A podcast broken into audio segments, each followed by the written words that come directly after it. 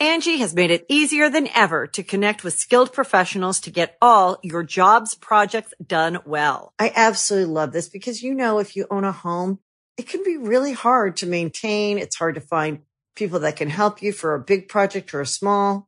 Well, whether it's in everyday maintenance and repairs or making dream projects a reality, it can be hard just to know where to start. But now all you need to do is Angi that and find a skilled local pro who will deliver the quality and expertise you need. Angi has over 20 years of home service experience and they've combined it with new tools to simplify the whole process. Bring them your project online or with the Angi app, answer a few questions and Angi can handle the rest from start to finish or help you compare quotes from multiple pros and connect instantly, which means you can take care of just about any home project in just a few taps. Because when it comes to getting the most out of your home, you can do this when you Angi that. Download the free Angi mobile app today or visit Angi.com. That's A-N-G-I dot com. Hello, weirdos. Rachel here, along with Jess. Hello. and we're in your feed uh, just because no ulterior motive. We just couldn't stay away even though we're on break. I want to give you a heads up, speaking of which, that next Tuesday, not a Wednesday, but Tuesday, September 21st, we are going to have yet another bonus episode drop in your feed. Why? Again, absolutely no ulterior motive. We just love to talk to you. And coincidentally, we would love to take this opportunity to remind you to buy tickets to our upcoming live show. So, for listeners who don't yet know, we are hosting a totally virtual live event, but we're hosting it from our favorite venue, Caveat in New York City, which means you'll get all of the production value of Caveat's magnificent camera work. You'll get all of the magic of us sitting together on stage, sharing our weird stories, playing games, answering your questions live, sending out prizes, all of that, all that good stuff you love about our live shows, uh, instead of us sitting in front of our computers trying not to be sad. Like I said, the show is on September 21st. It's airing at 7 p.m. Eastern, but anyone who buys a ticket will be able to watch a recorded version at their leisure. So even if you're in a time zone where uh, 7 p.m. Eastern is completely cuckoo bananas for you, don't worry, you can still join in. We also have a few VIP tickets available. It's just $20 extra and it gets you access to an exclusive, cozy, intimate, lovely virtual happy hour with the cast and crew of The Weirdest Thing I Learned This Week. It's a great opportunity for you to get to know us, tell us all about yourselves, ask us any questions you have about the show, ourselves, whatever. Um, it's just a really fun way for us to spend a couple of hours, and we really hope you'll join. So, if you want a ticket to the live show on September 21st or to that added VIP experience, you can find the link in the show notes of this episode. Don't worry, we will also remind you on Tuesday when, again, yes, we will be back in your feed with a full episode. Just because we're really excited. Oh, and one more thing before I forget about the live show. We will have some raffle prizes that you're only eligible for if you're one of our first ticket buyers. So the window is closing very quickly for you to be in that group. So I highly recommend you get your tickets right now. Our VIP tickets are also extremely limited. So again, don't hesitate. Don't wait. Clicky, clicky the button. Do the thing. So, Jess and I thought it would be fun to dive into some of our uh, listener voice messages. Uh, for those of you who don't know, you can send us voice messages using the Anchor app or on the Anchor website. Anchor is the platform we use to distribute the weirdest thing I learned this week. And it is one of several ways that you can get in touch with us and, most importantly, share weird facts of your own. So I will just pull up some of those messages now and Jess, as usual, I will uh, play a few of my favorites uh, with, uh, you know, some some added context on listener facts. Let's do it. I'm excited. Okay, let's see where to begin. Okay, we're gonna start with Aaron. Hey, um, my name is Aaron from North Carolina. I love y'all's show. Um, I first heard about it from my cousin when we were up visiting her in Ohio. She just started rattling off naked mole rat facts at breakfast. So love the show. Um, love y'all. Just want to leave a voicemail because my sister showed me this video from TikTok song about Chito. It's like Chito, right? I think his name like Chito, the fisherman, and Pancho the crocodile from Puerto Rico. Basically, this fisherman found a crocodile on the side of a riverbank who had been shot by a farmer, like a 15 foot crocodile, and decided to nurse it back to health and tried to let him go. And then he wouldn't go, so then they were friends until he died. Oh. so that's really fun and nice. So yeah. That is really fun and nice. yes, thank you for calling in, Erin. And yeah, I had to look into this more. I I am such a sucker for those videos being like, and then they were best friends forever. Um, so yes, this is uh, Chito the fisherman and Pocho the crocodile from Costa Rica. Um, and what happened, according to Chito, is that in 1989, uh, he came across Pocho, this full grown crocodile, Yeah. um, who had been shot through one of his eyes. Um, Chito said it, he asked around, and the crocodile had been preying on cattle. So the farmer had shot him. Um, and so Chito felt really bad for this crocodile, and he fed it chicken and fish for six months um, and says he was very affectionate the whole time. He said that he felt that the animal needed more than food to recover, that he also needed his love. Um, also, one source I read said that the person that Chito was married to at the time left him for paying too much attention to the crocodile. oh my goodness, this is Um, a Pixar movie. yeah, I I have not I, that part I have not confirmed, but I just had to include it, even if it's just um just color added by some journalist at some point. Yes. But he did he did remarry to someone who was more appreciative of Oh, Pocho thank God! crocodile. Thank God. Um, so in 2000, so more than a decade after they uh, they first met, um, they started performing for tourists, uh, and and this became Chito's main source of income until the crocodile died in 2011. I found a few articles claiming that Chito was trying to train a Pocho the second, Oh. um, but it doesn't seem like that worked out. I don't think it ended in tragedy, but it seems like these were very particular circumstances. Um, He was one of a kind.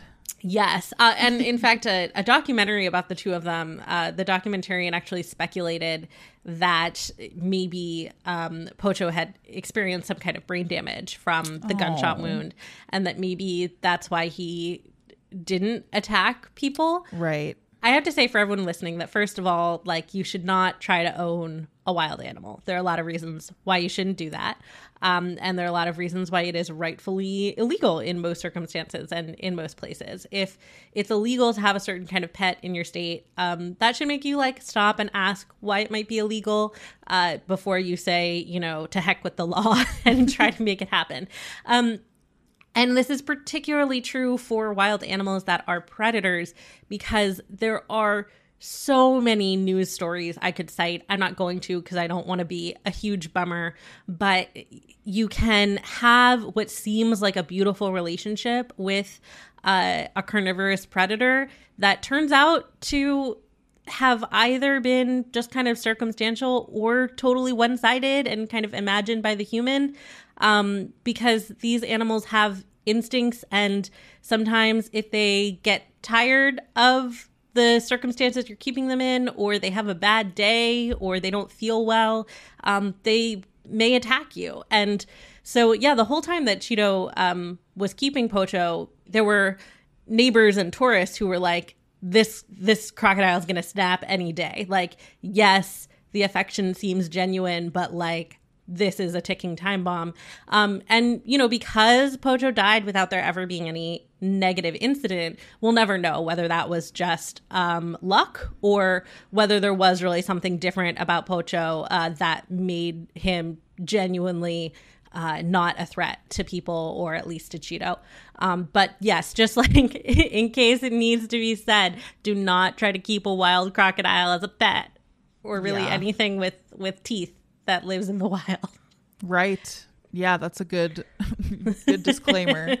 Um, I, yeah, sorry, go ahead. I, well, I just want to go back to Aaron's original message because I love the phrase uh, "naked mole rat facts at breakfast" because that sounds like a great band name, but anyway, oh yeah, absolutely. continue. oh gosh, I'm really glad. You know, I really the naked mole rat fact run was really honestly me being um like not having enough time to prepare a second robust fact for a live show. I mean, they're ha- they have, But it turned a out really well. Facts, yeah, they're a treasure trove. yeah, I was just like I don't have time to craft a story, but I can I can talk about how amazing naked mole rats are. So um, I'm really glad that that people enjoyed that. Oh yeah, how could you not? All right, uh, now we have one from Leilani. Hi, gang. I just wanted to say how much I enjoy your podcast. I've been listening to it for a while now, and it always makes me laugh hysterically.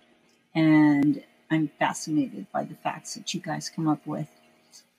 So, my question is what is the thing about people sleeping with their eyes open? Um, I don't think I've heard this on a you know previous episode, so just checking in with that question. My uncle Norman used to sleep with his eyes open, and you know, before we realized that he was asleep, we would be talking to him and stuff like that. And then when he didn't answer, we were like, "Oh, he's sleeping," and then we were like, "Oh, that's really creepy." So anyway, keep up the great work. Love you guys. Thank you. Yay! Thank you. We love you too. Um, I I did a lot of research on this because I really didn't did not want to let them down. Um, so yeah. So uh, Jess, have you ever known anyone who sleeps with their eyes open? No, just my little dog will do it, and I have to check Oh. that she's alive. Oh yeah. but she's fine. It's creepy though. She's right. Yeah, yeah. So, according to the National Sleep Foundation, um, this affects anywhere from 5 to 50% of people, though I'm going to assume that that higher estimate includes people who, like, just barely don't shut their eyes sometimes, a because little otherwise that, that seems ludicrously high. But anyway, Yeah. the point is that it's not that uncommon. Um, and if you wake up with dry, gritty, irritated eyeballs on a regular basis, it might be because your eyelids aren't shutting all the way when you sleep and you just don't know. Uh, the official name for this is nocturnal legophthalmos. Sorry. Oh. I looked up how to say this and th- that I scared myself. legophthalmos. Le- lagophthalmos. That's it. Sorry. There's an emphasis that makes it easier to say. Yes. Sorry. So the official name for this, or we can just keep it me not knowing how to pronounce it. Let's keep it. Okay. Give the people what ride. they want. so according to the Cleveland Clinic, uh, it's pretty rare for nocturnal lagophthalmos to just spring up out of nowhere. Some of the most common causes are nerve damage in your face due to a stroke or Bell's palsy, um, or muscular issues due to disease or head or facial trauma, uh, or you know anything that um, diminishes kind of the available skin for your eyelids. So severe scarring can do this as well. Cosmetic eyelid surgery and Botox injections can also have this side effect of keeping your eyelids from fully shutting.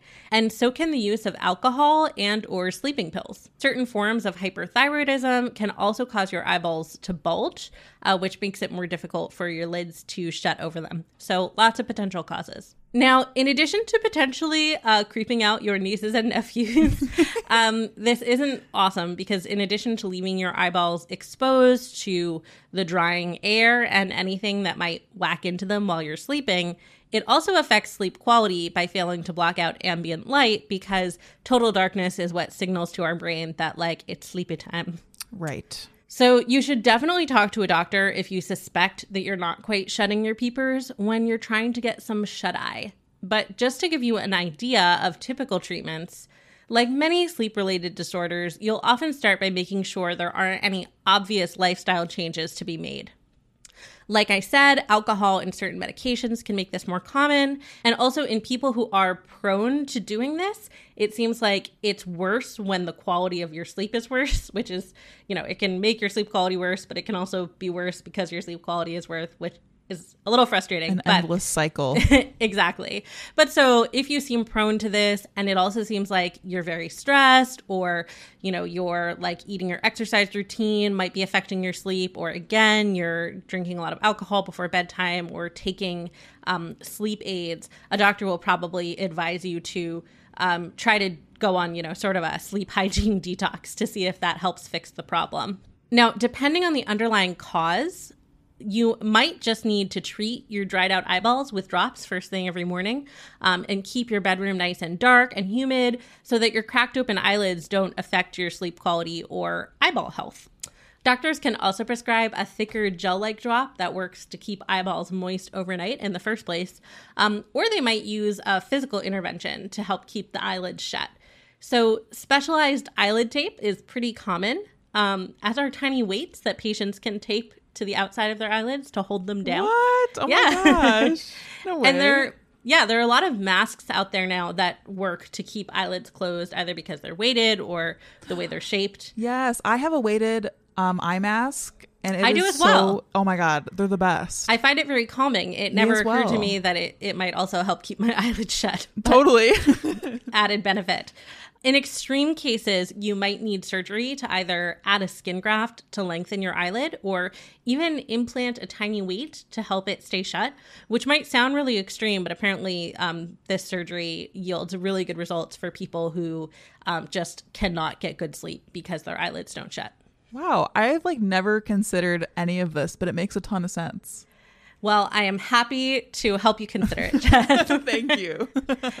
okay, let's take a quick commercial break and then we'll be back with some more voice memos. Angi has made it easier than ever to connect with skilled professionals to get all your jobs projects done well. I absolutely love this because, you know, if you own a home, it can be really hard to maintain. It's hard to find people that can help you for a big project or a small.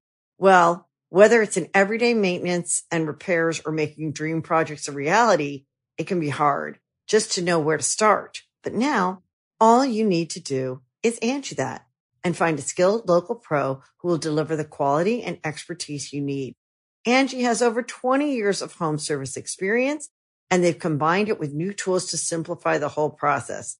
Bring them your project online or with the Angi app, answer a few questions and Angi can handle the rest from start to finish or help you compare quotes from multiple pros and connect instantly, which means you can take care of just about any home project in just a few taps. Because when it comes to getting the most out of your home, you can do this when you Angi that. Download the free Angi mobile app today or visit Angi.com. That's A-N-G-I dot com.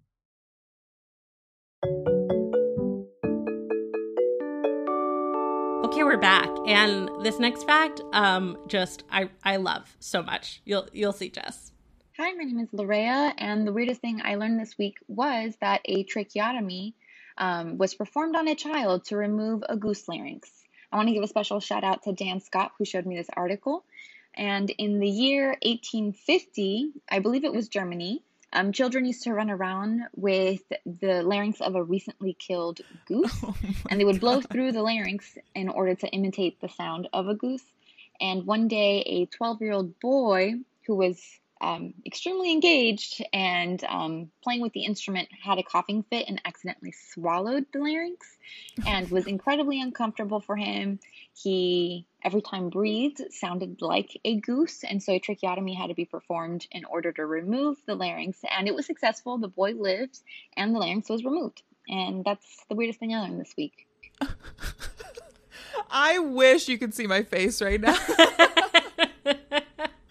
this is so much. I also recently so saw much. I recently saw a TikTok of like a I saw the same TikTok. You the describe kid it that the kid that sw- swallowed like the squeaker. Is that what you're yeah, thinking? in a dog toy. Yeah. Yeah.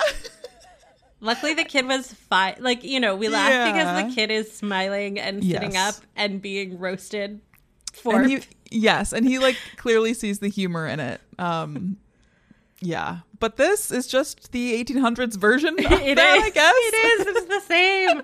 um, so yeah, I looked this up and I read more about it on the blog of uh, Thomas Morris, who's the author of one of our favorite books over here at Weirdest Thing, The Mystery of the Exploding Teeth. Yes. Listeners may remember it as the source of our penis stuck in a glass bottle episode way back in the day. A classic. Um, which remains one of our most popular. Highly recommend picking that up if you love weird medical history, which, if you're listening to this show, I sure as heck hope you do. If not, um, I don't know what you're doing here. I apologize for all the weird medical history. So, luckily, when this 12 year old boy inhaled a goose larynx in 1848, uh, while it did impede his breathing and make him very red and blue in the face, he managed to hold on for 18 hours before uh, a Dr. Burrow saw him. So it, it sounds like he he may have his life may have been in danger eventually, but it was not like an acute choking situation. Um, and so Dr. Burrow observed that the boy's wheezes did indeed sound an awful lot like a goose call. Um, Oh, and according to Dr. Burrow's notes, the similarities between the inhaled object and the structure around it made its extraction really difficult. So basically, it had like neatly nested into the boy's own windpipe. Um, hence the need for a quick tracheotomy, uh, which is, you know, basically just making an incision uh, through the throat down um, into the trachea uh, to help the boy breathe while Dr. Burrow figured out what to do next. Uh, it took some trial and error, but eventually he figured out a technique for fishing the trachea out of there, and the boy was reportedly just fine, which is um, of particular relief at the time because tracheotomies often led to deadly infections, um, as most surgeries did. because Sure, People sure. didn't know heck all about germ theory. so, one thing that really blew my mind about this is that I'm familiar with the concept of like a duck call, a goose call, you know, the the callers Yeah. it never occurred to me that we got those by like mimicking Right. the shape of a larynx. I just I, don't I know. never realized that either. I just imagined some dude like playing with a whistle until he made it sound like a goose, but this makes way more sense. Well, and I wonder like if it was like on accident that that shape is this is similar or if it's like purposeful, you know? Like if it Yeah. I Well, maybe that's maybe that's a whole episode. Uh, I really don't want to start watching that show again, Yeah. but um, maybe I'll maybe I'll have to for research purposes. All right, on to the next one. Hi, weirdest thing. This is Deborah. I was listening to the mess- to the episode about hot tubs, and this is kind of gross, but one of the things that hot baths can help with is people who have cyclic vomiting syndrome will often take a hot bath, and it can sometimes head off an episode. I know this because I'm in a Facebook group with other people who have it, and they often talk about taking hot baths. I um, don't have a diagnosis, but because it has, I've gotten better, but I had it when I was a kid. And I realized once I sort of saw people talking about it that I also do this when I'm feeling sick. I will take a hot bath. Um, and I never really knew I was doing it. So, anyway, I thought that was interesting and I thought I would let you know. Bye. hmm. Yeah, so for listeners who don't know, uh, cyclic vomiting syndrome is an uncommon and poorly understood disorder where patients go through regular bouts of severe nausea and uncontrollable vomiting. Um, Deborah, I'm so happy to hear that it seems like you outgrew the condition, um, and my heart goes out to any listeners who have this because I personally do not cope very well with nausea. It is kind of like the one symptom that really just makes me. I can't, I'm a real baby about it. No, that's totally fair. It is extremely unpleasant. Yeah. And Deborah, like you, my instinct is often to get into a warm bath when I'm feeling nauseous. Um, so I find this really fascinating. That's and so interesting. I feel like I have Yeah. the opposite reaction. Like I feel like I just get like sweaty when I'm nauseous, so I feel like I need to like strip down and get airflow. And I always chew gum, like minty gum, and that always helps me. But yeah, well, like ginger chews are classic. oh yeah. Yeah. But So, maybe I this mean- is like a different mechanism for this specific thing. I'm not really sure. Totally. Yeah. Well, and I think it's, you know, like anything else, different things probably work for different people. Um, but yeah, it does seem to be pretty common for this particular condition. And it actually reminded me of a study we covered at PopSci in 2018, uh, which explored a condition that's pretty similar to cyclic vomiting syndrome that's sometimes seen in heavy cannabis users, uh, meaning people who use cannabis almost every day. So Several studies have found that cannabis users who experience this cyclical nausea and abdominal pain almost universally have an impulse to take a hot shower to alleviate the symptoms, at least in the groups that have, you know, been surveyed, which to be fair, I'm sure is not everyone who has ever Sure. felt nauseous when uh, smoking a lot of weed. But it does seem really common for people who have this cannabis related nausea, uh, which again isn't just like you smoke and you get nauseous. It's like you use a lot of cannabis and you frequently have bouts of nausea. Yeah, hot showers seem to really alleviate the symptoms and also just be a really common impulse. Um, there are some theories as to why. Uh, often they suggest some similar mechanism to the way pain relief creams with capsaicin um, confuse pain receptors, but no one is really sure why this works yet. And so, yeah, it could be a totally different mechanism than uh, the people with cyclic vomiting syndrome, or it could be a similar one. We don't know, but uh, consider a warm bath. Maybe it'll help. Yeah, for sure. So wait, the the capsaicin uh creams is it like icy hot? So yeah, icy hot usually is like mentholated. Oh, so that menthol. That's what yeah, it is. I was so like, that- wait a second. that's like a, a really cooling feeling that confuses Sure. your pain receptors. And then capsaicin is just literally the stuff that makes peppers hot in cream Right. form. Yeah. And um, I have used it before, and it is. I'm also like a little bit allergic to capsaicin, not enough to keep me Oh. from eating peppers, but I get like very. It causes some like weird stuff to happen to me that I just deal with because I love peppers. But anyway, so using capsaicin cream, I'm like, I think this is working more than it's supposed to. Right. like I am in quite a lot of pain from this capsaicin cream, but in the right circumstances, like when your muscles are really sore, I'm like, this is good. Yeah, This is a, absolutely. a nice, distracting, harmless burn. But I do definitely think that I am um, like super, super sensitive to it. I actually, when I went on a many hundred mile bike tour once and I used a lot of capsaicin cream, um, there was a sports bra from that trip that after like five washes, still when I put it on, my back would start to tingle. No way. True story. It finally wore off. It was always a That's good. a weird little surprise as I got That ready for my day. And I was like, why does my back kind of burn? And then I was like, ah, this is the pepper bra, you know. pepper bra. All right, let's take a quick commercial break and then we'll be back with a couple more voice memos.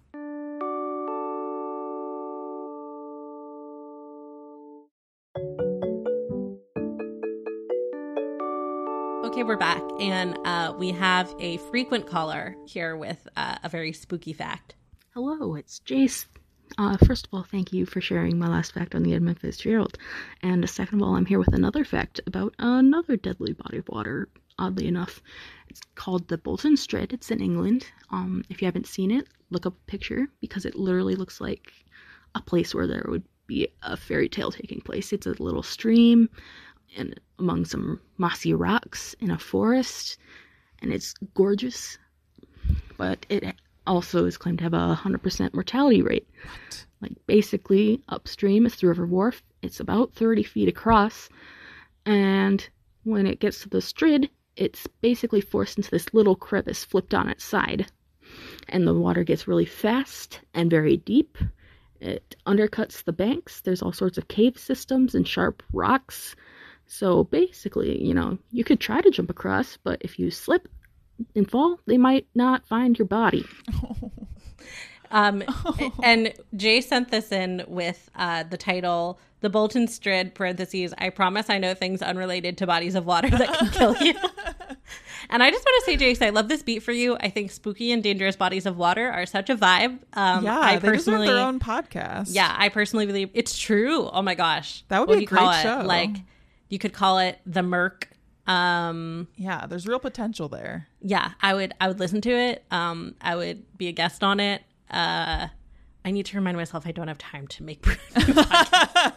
we can't have a spooky water podcast for Pop Sci, but if someone else wants to do it, like Jace, I would support it wholeheartedly. Absolutely. So honestly, Jace gave a really great rundown of this, but uh, I saw a video about the Bolton Strid a few months back, and it really freaked me out. And I've been thinking about it periodically ever since. So I'm so happy uh, that you sent this in. So the 100% fatality rate thing just is a thing that locals frequently say. So it may be a bit of an exaggeration, uh, but this stretch of water is definitely very deadly, and no one should ever go into it on purpose or like go near it, frankly. Um, so it's basically just a design quirk of the Strid that makes it so dangerous. Like Jay said, a few feet upstream, the river Wharfe is about 30 feet wide. It's very shallow, very chill.